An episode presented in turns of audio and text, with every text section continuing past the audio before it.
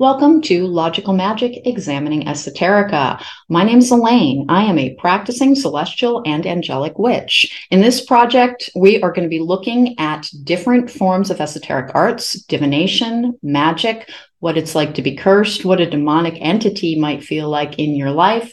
We're going to be talking about ways to protect yourself in your psychic space and how to use things like oracle cards and tarot readings to help accelerate and enhance your healing experience so that you can become self actualized and you can achieve the highest level of divine connection that you can in this lifetime. I have multiple guests coming up for you this season.